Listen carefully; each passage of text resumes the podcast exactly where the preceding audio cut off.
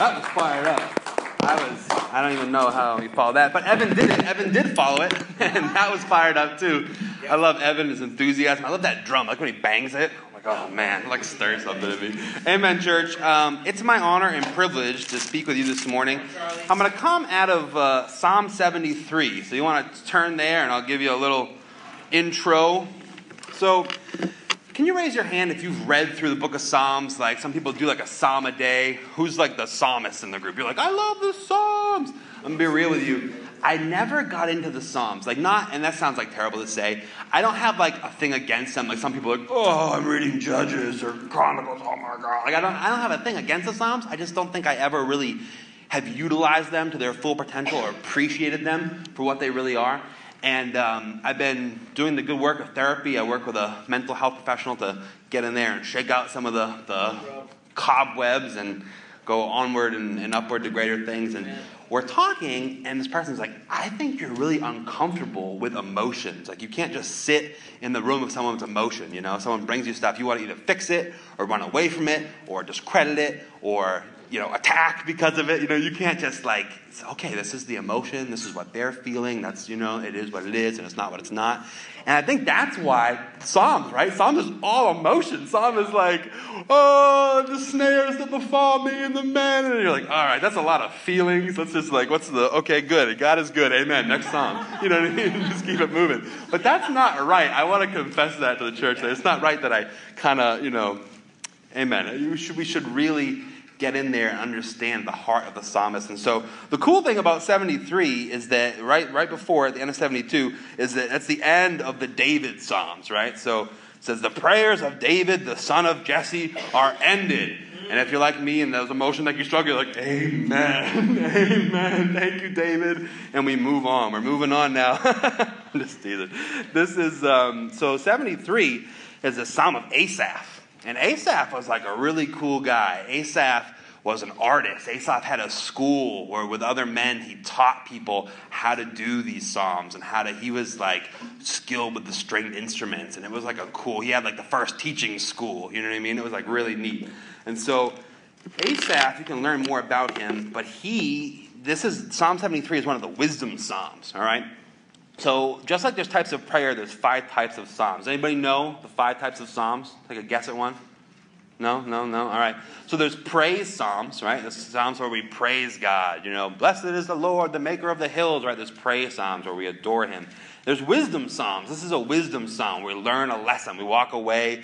We're like, wow, this is this is wisdom. He kind of like waxes and wanes. This is the bad, and this is the good, and this is the truth. You know what I mean? You walk away from that. There's royal psalms. You know that? There's royal psalms are like tribute psalms or psalms where they talk about a king and maybe his deeds, right? Stuff like that. There's royal psalms or psalms that the king wrote, right?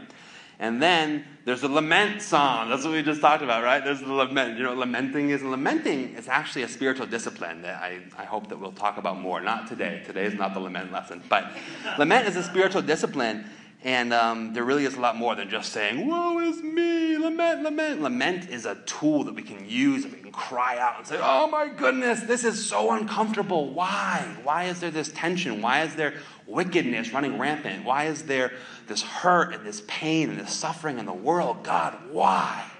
That's a lament, and it's a powerful tool to be able to connect with God and to, to share with people and to, to move forward, right? So, that's a lament. So those now you know, if you didn't before, the five types of psalms. And so today's is a wisdom psalm. All right, we're ready to jump in. So if you're there, we are going to start. And uh, I was really convicted through reading this. I don't traditionally use slides, and I, I didn't today, but this really convicted me. I was like, I'm going to do more slides because there is such depth all over the place. But this is a really meaty, intense psalm. And so I'm going to try to do it justice without the slides, or just by words and, and the word. Amen. So let's, let's dive in. Psalm 73, verse 1, a psalm of Asaph. Truly, God is good to Israel, to those who are pure in heart. But let's just stop. Isn't that how, that's how I read the Psalms. I just, just run through it. But as for me, uh, and you just go through. But let's just listen here to what he says. Truly God is good to Israel, to those who are what? Pure in heart. And that's something that I'm like, what does that even, what does that even mean? What does it mean to be pure in heart? I think that's a concept that today, at least for me, I can look over and I can really, even when I'm studying the Beatitudes, right? Matthew 5 8, right? Blessed are the pure in heart, for they what? They see God. Don't you want to see God, church? I want to see God, and I realize that I, I, don't think my heart's pure, right? I don't think my heart's pure. I don't think that I understand even what it means to, to really have a pure heart. And, you know, I'm not here to guilt anybody out and, and, per, sal- salvation, sanctification, it's all progressive, right? We, we kind of grow as we go, and it's like, amen. Thank goodness that Jesus is pure and that he can, can offer that to me. And then so I can kind of wear his, his purity, his righteousness, right? And amen for that. That's absolutely true. But I think that really trying to do the good work of like, where is my heart at? And I want God to be good to me. I want to see God. I want to have a pure heart. What does that look like? How do I go after it? How do I get it? How do I grow in purity of heart? And there's so much to having a pure heart. If you, you know, go to your concordance and look up, I'm just talking about pure, pure in heart, not, not physical purity, but having a heart that is pure. Not that that's not a component of that, right? But it's, it's so intense. I'm going to just share one verse with you, and then we're going to stick in pretty much in Psalm 73. But let's, if, if you want to write it down for later, I'm just going to come briefly out of 1 John 3.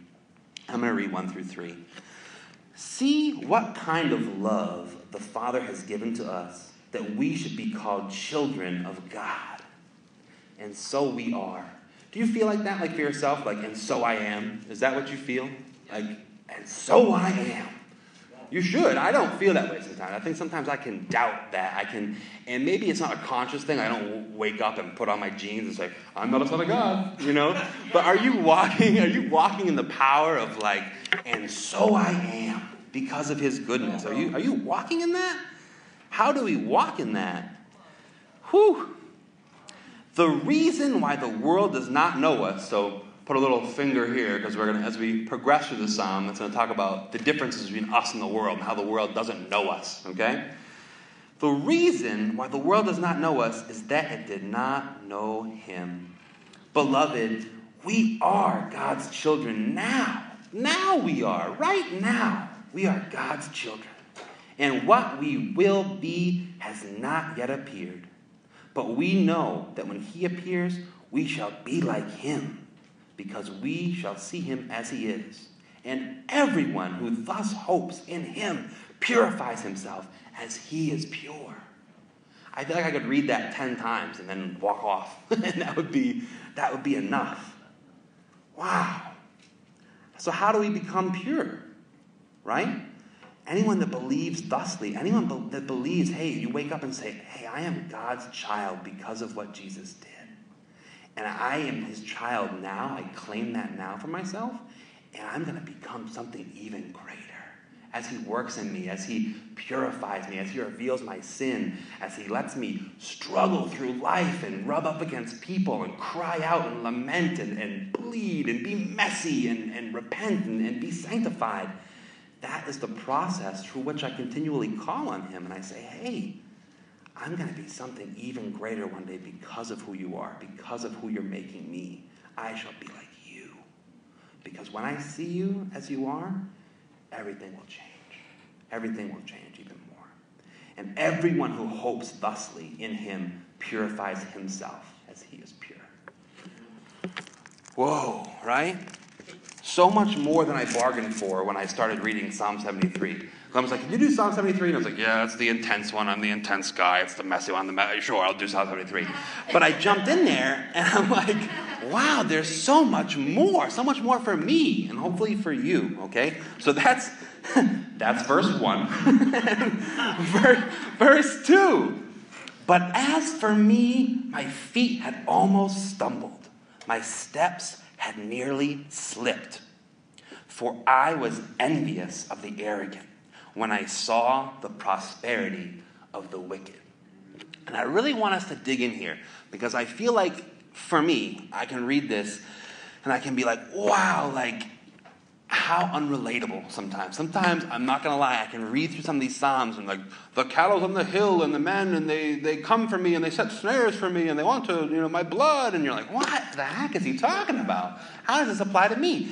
And you might be sitting there and saying, listen, I do not envy the arrogant or the wicked. I don't go about my day saying, oh, I wish I was like those wicked men, right? And you probably don't on that level. But I bet you do in some ways that you don't even realize. There's a book called Respectable Sins. Have you ever heard about this book? And it kind of the premise is that we, when we first come in and we study and we start seeking God, it's like, hey, stop, masturbation's bad, don't drink, don't smoke, and amen. Like we should be getting rid of those sins. But there's ones that kind of are harder to detect sometimes. And uh, I was talking with a buddy of mine, and we're both in CR, both recovering drug addicts and alcoholics. And I said, I'm so grateful, I think, sometimes for that stuff and for the fact that some of my stuff is easier to see. You know, I'm the guy that the son the joke about. Does your sin come before you or behind me? I'm like both. I'm like Pigpen. I'm like, you know, I mean? it's, like, it's all over the place. You know what I mean? from the from the peanuts. But amen if our sin is visible, then we can work on it. But if it's the subtle things, it's like, are you not kind? Are you proud? You know, we're going to dig deeper. I don't want to put the cart before the horse there, but we're going to get into this about what this really means and how it applies for us. When, for I was envious of the arrogant when I saw the prosperity of the wicked. And I'm going to uh, pull from Glenn's book a little bit. Glenn likes to do song lyrics and talk about movies, and I don't do that a whole lot, but um, it's kind of a weird movie to reference. But bear with me. Do you trust me, church? Who has seen Silence of the Lambs? Have you seen Silence of the Lambs? I haven't seen. Now put your hands down if you saw it after becoming a disciple. No, I'm just kidding. But uh, you're wicked. No, I'm just kidding. I'm just kidding. I'm just kidding. So I watched this movie, and um, pretty intense movie. But there's a scene where Hannibal Lecter is talking to Miss Starling, right, the FBI agent, and he says, "How do we learn to covet, Clarice? We covet what we see every day." And again, I'm like, oh man, that's like a really deep truth. And as we progress through this psalm, you'll see. So he says that, and we can just kind of skip over it, right? I was envious of the arrogant when I saw the prosperity of the wicked. Ba, ba, ba, it just kind of like flows off the tongue. He writes it on the page, and it's done. But then you realize that the next nine verses are all about his seeing the wicked. He didn't just like see them. Oh, I saw, oh, hey, wow. I'm a little envious of that. He was like consumed by what he saw. Okay? And I'm going to describe how he was consumed, and then I'll talk about how we can be consumed, how I can be consumed, okay? So, I was envious of the wicked, for they have no pangs until death. Their bodies are fat and sleek. They are not in trouble as others are, and they are not stricken like the rest of mankind.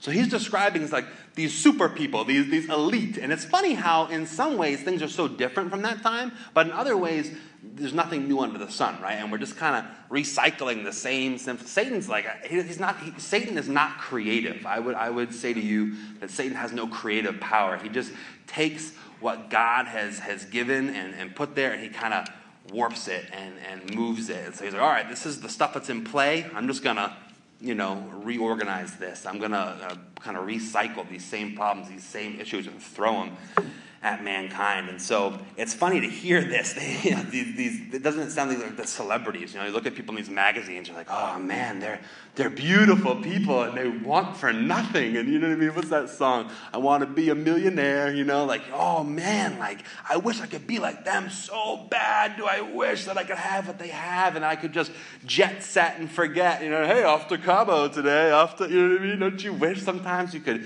you could have that lifestyle where you're not checking your budget to see, hey, can I afford cottage cheese? You're like, I'm going to get a $55,000 bracelet because I like the way it looks. You know what I mean? And then it will sit discarded as I, you know what I mean? Like, like it's a totally different lifestyle. And sometimes that can be so attractive, that which we don't have, that which we don't even understand.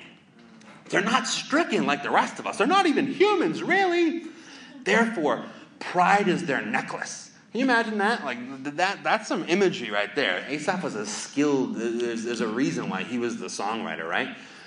Therefore, pride is their necklace. Check this out. Violence covers them as a garment. Now, this is a part where I feel like it's easy to check out. You're like, what the heck does that even mean? Violence covers them like a garment. How is that relatable? Like, how can I I don't see that in my world, and I don't envy that in my world. You know what I mean? So don't check out on me. Are you with me? Don't check out. They scoff and speak with malice. Now, that's relatable. I think that we have a culture of scoffing and speaking with malice. I think that I can really fall into this a lot of times. And God bless my wife. My wife is such a, a, kind and gentle spirit. And she's like, hey, that wasn't nice. What are, you, what are you saying that for? Why do you care what shoes that guy has on? If he wants to wear Crocs, let him wear Crocs. You know what I mean? Like, whatever. Like, so, so he's out to dinner wearing Crocs. Like, he likes Crocs. Like, shame on you. You know what I mean? I'm like, praise God for my wife. And I've had times where, where I rose and fell. And someone's like, hey, I, got Crocs on. Like, Amen. And wear your Crocs. Amen. But I'm not going to think about it. but there's been times where I've been less critical. There's been times where I've been more critical. And I think I can see that kind of rise and fall in direct correlation with how close I am with God. Because that is the perspective changer. That is the filter through which we really are able to calibrate like hey that's but but when you're not like when you're not connected it doesn't even like it just it's so funny and crazy how easy those thoughts come and how you can find yourself slipping into this place i feel like you put your foot in the water of unspirituality, of worldliness, of negativity. And next thing you know, you're out past the buoys. You're, you know what I mean? You're, you're up to your eyes. And you're like, how did I even get here? You know what I mean? It's, it's, it's, yeah, it's hard. Scoffing and speaking with malice is definitely, I think, the law of the land. It's all about snarky. It's all about, right? There's all these blogs out there, and there's, you know, I saw this video once this guy, Matt Bellassai, and his whole thing is like drinking wine and making fun of like things and people. And this is like, uh, uh, people love this, and it's like all over. Someone at work showed me, and I was like, what is this? And I caught myself at first like laughing with it, and then I was like, what am I doing? This is like, I am entrenched in worldliness. I am laughing at the same things. I am in the world and of the world. I am like, and that's how, church, we begin to be absorbed with worldliness and how that correlation between envying the wicked and being linked with them is, is so prevalent and in ways we don't even realize sometimes. But um, we're going to go on, we're going to explore more. Amen. So they scoff and speak with malice. Loftily, they threaten opposition, right? And that's a big thing. I feel like everyone wants to throw their weight around. Everybody, over the smallest things, like, hey, they didn't get my, my sandwich order right. I'm going to go on Yelp and slam them. You know what I mean? There's like, there's like rules now where like you can't do that because it became so prevalent. There's like, they could sue you for like defamation and different things because our culture went crazy sauce with that. Like, we're sue happy and then like, we're Yelp happy. We're, we just want to be negative. We want to throw our opposition everywhere. What little power I have, I want to really wield it against you. You know what I mean? If I feel like there's any opportunity for me to be slighted, I'm going to come at you. You know what I mean? You're like, whoa. Well, that's a way where we envy the wicked and become like them. You know what I mean? We, we are consumed in this culture and we don't even realize it and traffic. Think about that. Just leave that there. Traffic. You know what I mean? How do you how do you behave in traffic? I don't envy the wicked. I looked at you seemed pretty wicked to me the other day when you were cutting that guy off and giving him the crazy look. You know what I mean? Traffic is hard for me. Traffic. I used to talk with teens and say that the state of their room, like how your room looks, reflects part of how your heart is. You know what I mean? How you treat your parents reflects. I know my wife's like, "Are you hearing what you're saying, Charlie? Preach, preach." but um, it's true. There are correlations there, you know. And I would say to them, how you treat your parents, you know what I mean, is a huge reflection of where you're at with God. I would literally be at someone's house waiting for a Bible study, and they'd be like duking it out with mom. You know what I mean? Like, yeah, yeah, yeah, yeah. And they come in, hey, Troy, let's get, let's have a character study. I'm like, yes, let's have a character study. Let us have a character study. But for us, that can be traffic. That can be how we, you know, relate and interact with the people that are cleaning, you know, the trash at our, our jobs. You know what I mean? And there's so much there, but we don't want to be like that, right? We don't want to be lofty and, and, threatening opposition with people. Check this out. They set their mouths against the heavens and their tongue struts through the earth. And this is where you're like, surely not me, Charlie. That's not me. I don't, I don't set my mouth against heaven. But when we do not obey God, when we don't have a heart that's pure, when we're not loving the people next to us, the people that are hard to love, we are speaking with our actions against heaven. We are. We are setting our mouths and our hearts against heaven when we do that. When we talk, I'm so guilty of this, and I really tried to like not be. I'll be talking to people, my closest people, you know what I mean? And I'll be like, you know, I'll like unburden my heart. You ever done this? This brother, blah, blah, blah. And I'll like tell this story and I'll wrap it up. But really, so like the beginning and the end may seem spiritual. But there's a middle where I'm just flat talking smack about somebody. You know what I mean? I'm talking about how they're weak or how they're annoying or how they're not, you know what I mean? Doing things the way I would do things or they're not giving me my due or they're not listening or whatever. I've told them 25 times and they're still doing this and they're doing that and they wonder why. You know what I mean? What am I doing? I am setting my mouth against the heavens, and my tongue is strutting through the earth. I'm putting myself up on some pedestal. Where do I get off seeing people in a different way than how Jesus sees them? How do I get off walking by someone and thinking that I'm too cool to deign myself to talk to them? Or that I'm not going to hug them this way? Or, you know, maybe it's, it's subtle. Maybe there's nuance, you know, but you know, you know in your heart, you're like, I'm to just keep this conversation going a little longer so I don't have to look that person in the eye. I have to hug them? Or when's the last time you went up to someone and said, hey, what can I pray for you about? Or there's beef in your heart, uh, why don't we go up and just say, hey, you know what? I'm feeling kind of funky towards you. And I, I, I told the brother one time, because this brother, man, I was like, blah, blah, blah, I feel this way and that and that. And there was some legitimate things this said brother was, was not doing correctly, right? Like all of us. And the other brother was just smiling. He's kind of going through his phone. And at the end of my rant, he looks up and he goes, I think you should go and confess your sin to them. And I was like, what the? Maybe you weren't listening. like, I think they should go confess their sin to me and then repent and, you know what I mean? Be better like me. And he was like, no, go and confess your sin to them. And I was like, okay. So I went to this brother who I thought was all these things under the sun, and I confessed sin. And I was just like, and I, man, it wasn't like an uncomfortable, I mean, it was an uncomfortable. It wasn't like, you know, hey, I, uh, you know, had a little too much cake last night. It was like real gritty. Hey, this is this is where I'm at. You know, I just told some some ugly stuff, some sins that I was struggling with.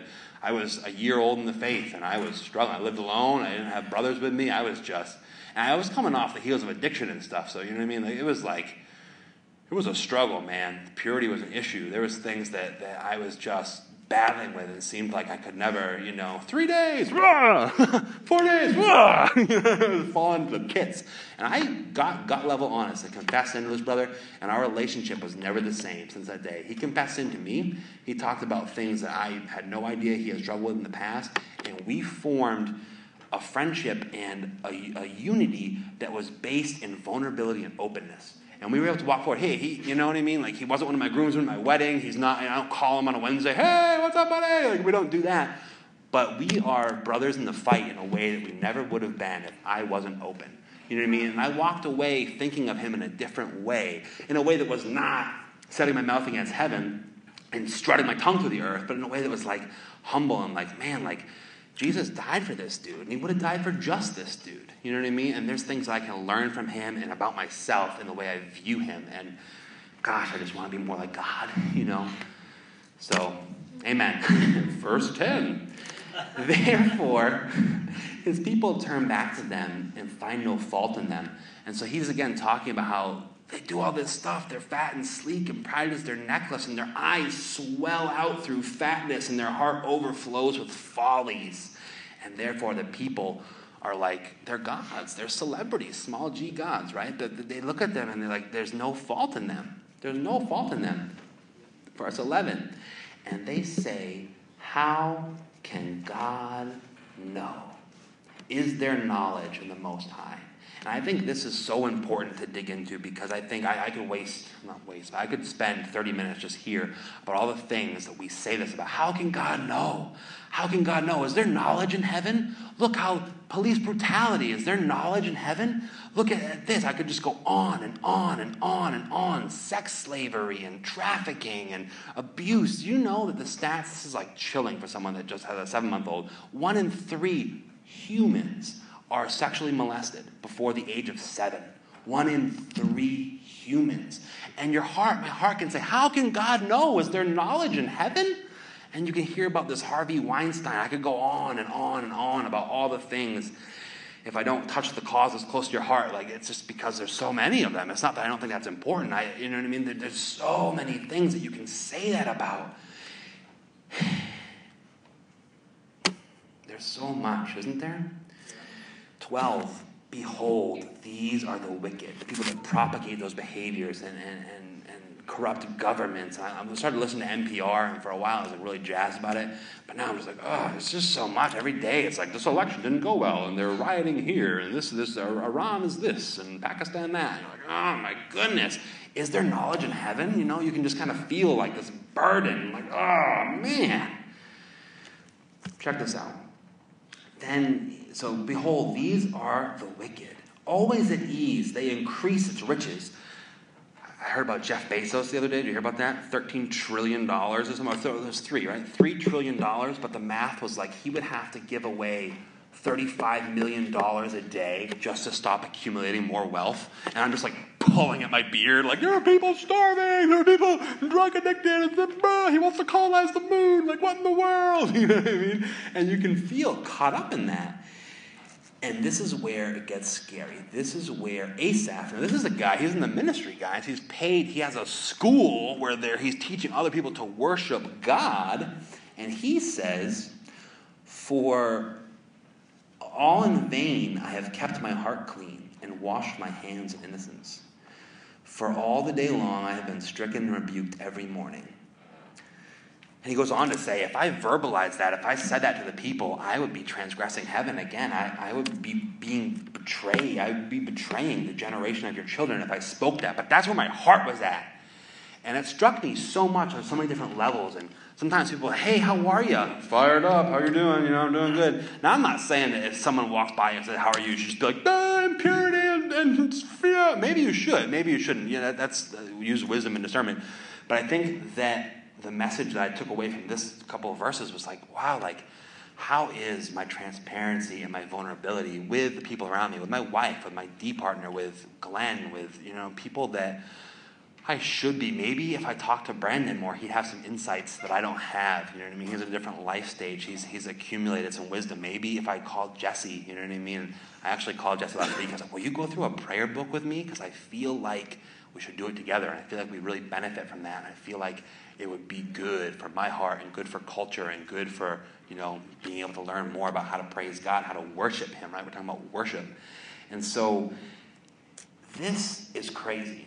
All in vain have I kept my, um, kept my heart clean and washed my hands in innocence. I was even like, I don't know if my heart is clean, and I don't even know what it means to wash my hands in innocence. I don't think I'm an innocent guy. I don't think I have innocent thoughts. I think I struggle with that a lot. And so my thought is like, again, going back to, I could just go back to 1 John 3 and read that five times and walk off the stage. Like, that's what it's about. It's about trusting in who God is.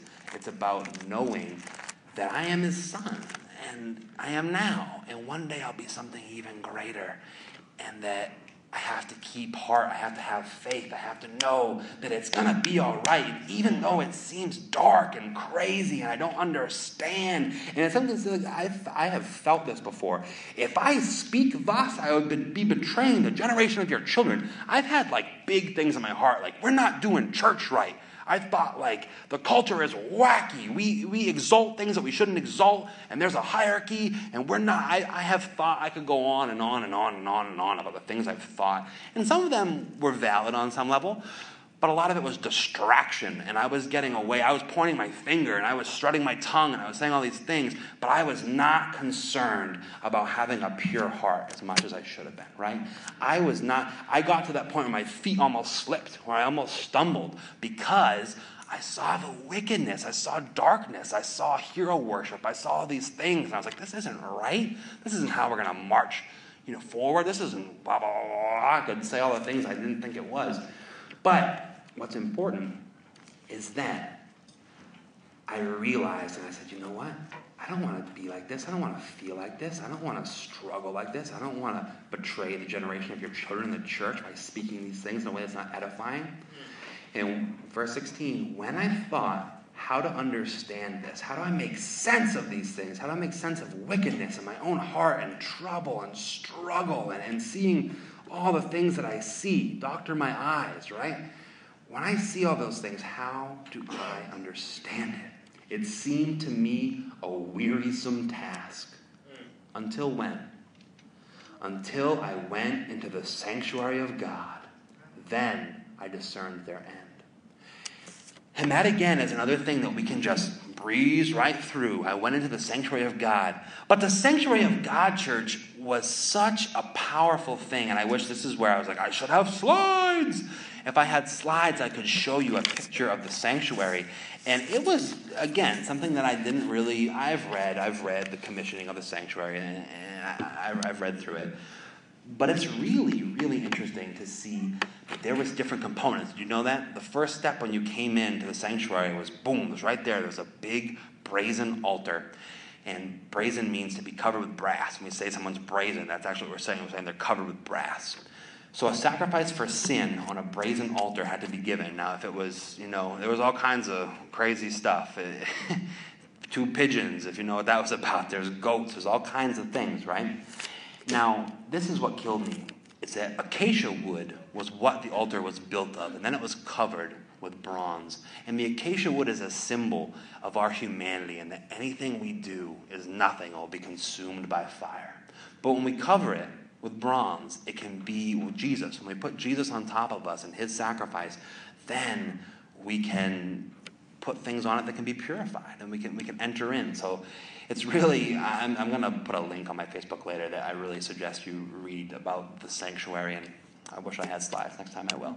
But so the first step was this this, this brazen altar. And then there's the laver, where you go in and the priests had to ceremoniously wash themselves before they took your sacrifice into the Holy of Holies. And then there was the holy place and then the high holy place, right?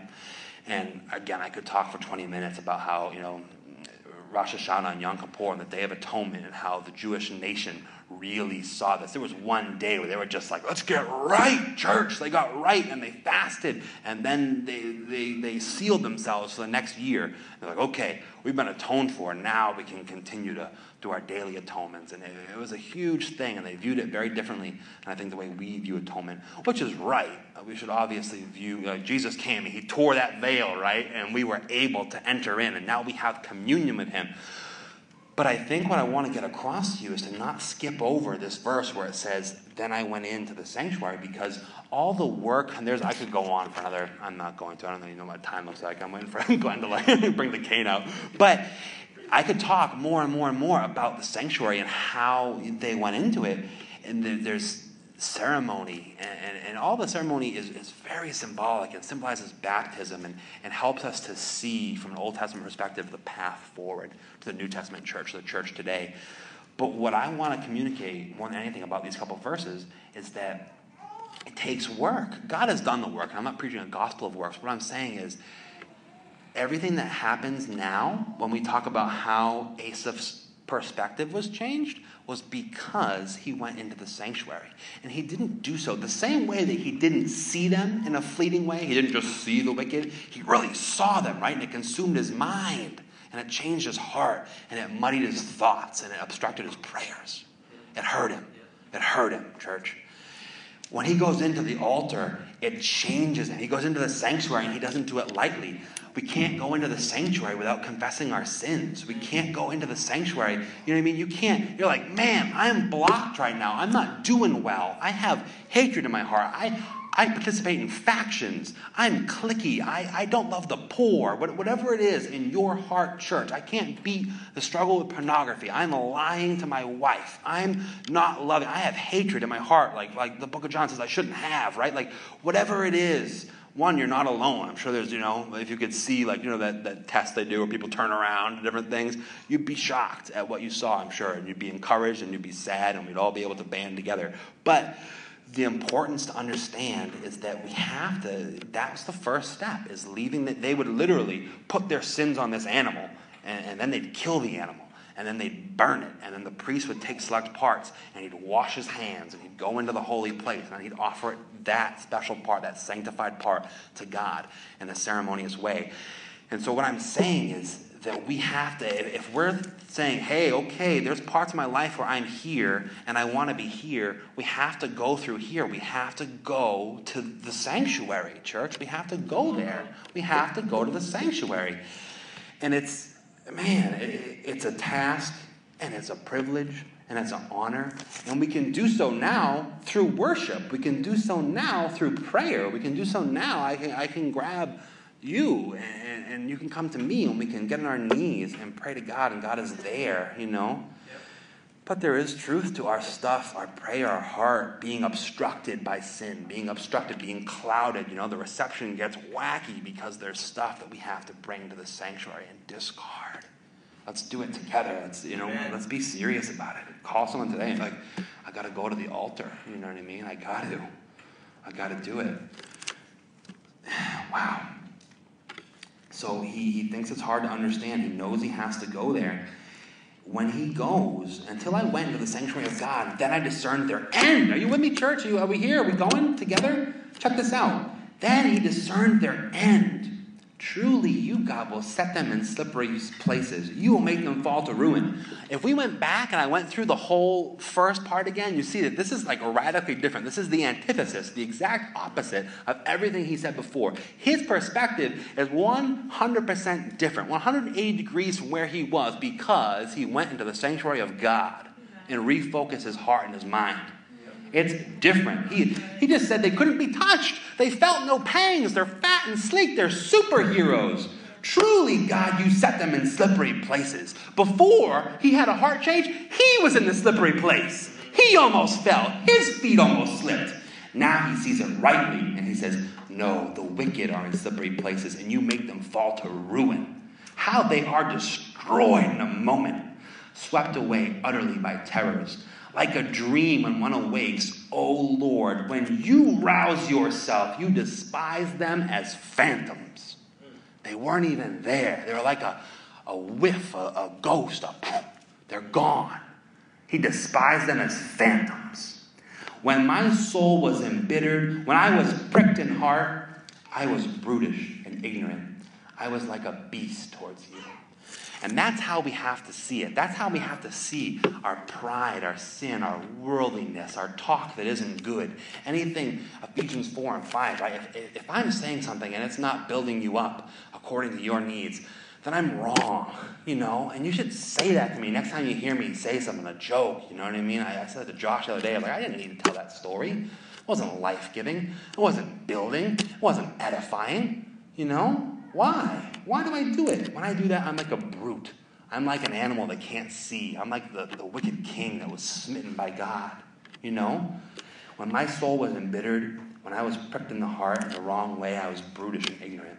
I was like a beast towards you. Nevertheless, I am continually with you.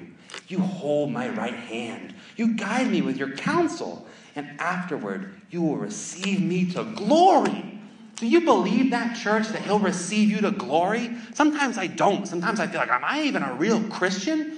But it's because I'm focusing on the wrong things. It's because I covet what I see every day. It's because I'm not going into the sanctuary and I'm not putting my dirtiness onto a goat and slaughtering it before God.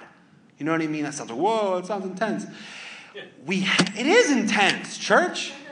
Jesus going to the cross and dying for us and becoming that atonement is intense. And I scorn him when I don't take it seriously. When I strut my tongue through the earth and I don't love people deeply, I'm scorning him. I'm hurting him. I'm hurting the church. I'm a beast. You know?